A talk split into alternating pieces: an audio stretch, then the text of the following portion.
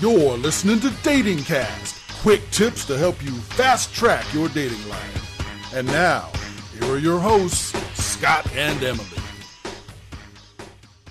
Okay, Emily, we had a first part of a two part series yesterday, so that can only mean one thing. Part two. Part two. How do you end a first date if it didn't go well?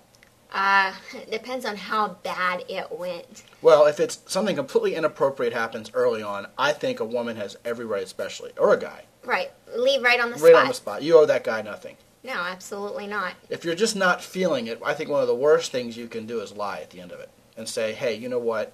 I'll call you when you're no, Yeah. you have no intention of doing it. No, I just say it's been interesting. Have a nice life. Have a nice life. So you would tell the guy right there on the spot. Uh, yes. I would agree with that. I think another way to do it very graciously is say, hey, you know, I think you're a terrific person for someone else, but I just don't think you and I are a match. Yeah, I'm just not feeling it. Right.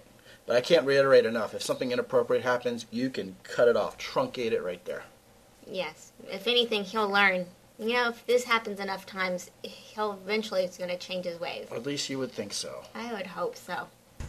Dating Cast is copyright 2007 by the X and Y Communications Worldwide Media Casting Network.